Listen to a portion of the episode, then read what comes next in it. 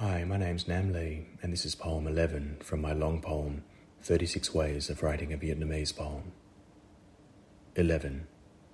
Violence, Anglo Linguistic. Appetitive, omnivorous, expansionary.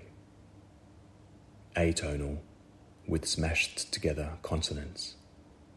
It wants it all empire and industry science, technology, narratology, transaction, one language to rule them all, billion strong.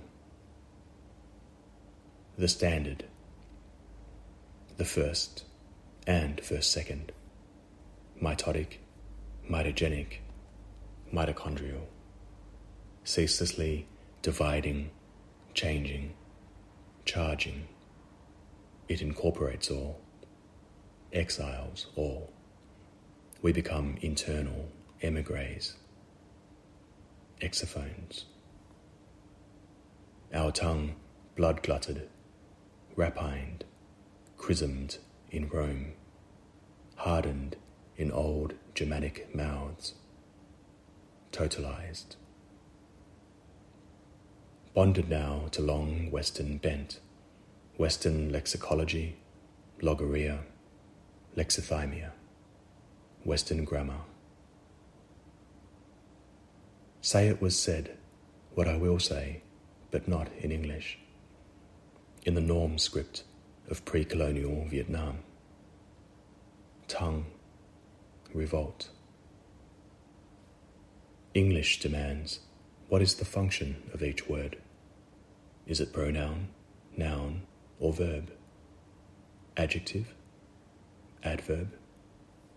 What is its action?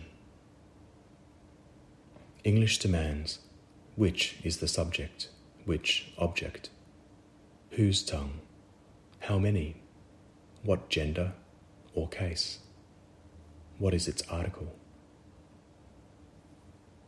English demands what is the tense, the mood, is the revolting or the tonguing transitive. To, against, whom, what, and when has it happened? Will it? Is it?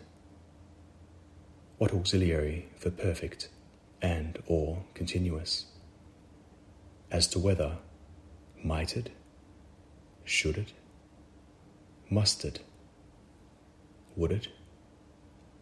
English, with its mind of closed grids, demands answers, data, declension, denomination. But Vietnamese answers, I am all these things, or any. I am openness, manyness at once, entelechy. Your grammar is violence. Your way is narrow exaction.